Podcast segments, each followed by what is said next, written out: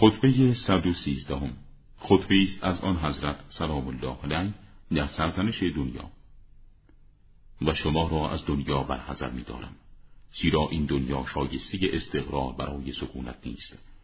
و خانه نیست که بتوان امید عامل حیات دائمی به آن بست. آراسته با نمودهای فریبایش و فریبنده با آرایش بی اساسش سرایی است موهون و محقر نزد پروردگارش.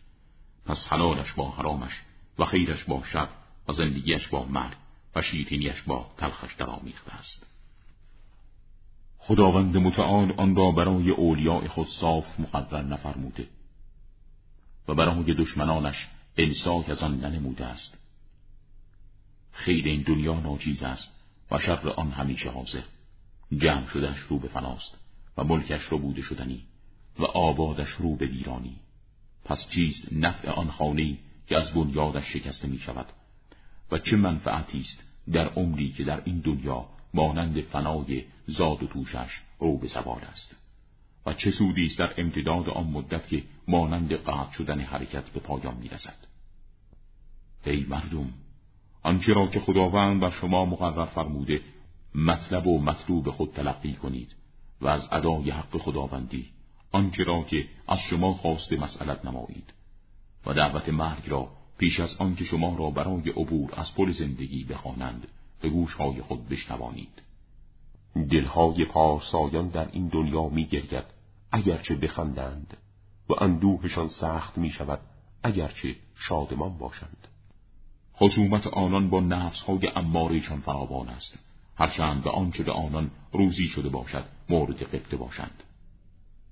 ذکر پایان زندگی ها از دلهایتان ناپدید و آرزوهای بی اساس و دروغین در قلوبتان حاضر است.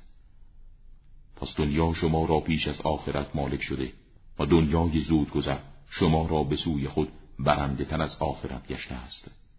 و جز این نیست که شما بر مبنای دین خداوندی برادران یکدیگرید. میان شما جدایی نگنداخته مگر پریدی در اونها و بدی نیتهایتان. به این جهت است که به کمک هم نمی شتابید و خیرخواه یکدیگر نیستید و به هم دیگر نمی بخشید و مهر نمی ورزید. شما را چه شده که با اندکی از دنیا که میابید شادمان می‌شوید ولی بسیار آخرت که از آن محروم میگردید شما را اندوهگین نمی‌سازد چه شده که هرگاه اندکی از دنیا از شما فوت می شود پریشان می کردید تا آنجا که در صورتهای شما نمودار می شود و تحمل شما درباره چیزی از دنیا که از شما دور شده است کم می کردد. گویی این دنیا اقامتگاه ابدی است و متاع آن برای شما پایدار خواهد ماند. و کسی از شما را رویارویی با برادرش برای اظهار عیب او جلوگیری نمی کند مگر ترس از آن که او هم با اظهار عیبی مانند عیب او رو در رو شود دست اتحاد به هم دادید که آخرت را رها کنید و به دنیای زود گذر محبت بورزید. و دین هر یک از شما برای یک بار لیسیدن آن با زبان شده است. این کارهای شما مانند کار کسی است که از عمل خود آسوده و رضایت مولایش را به دست آورده است.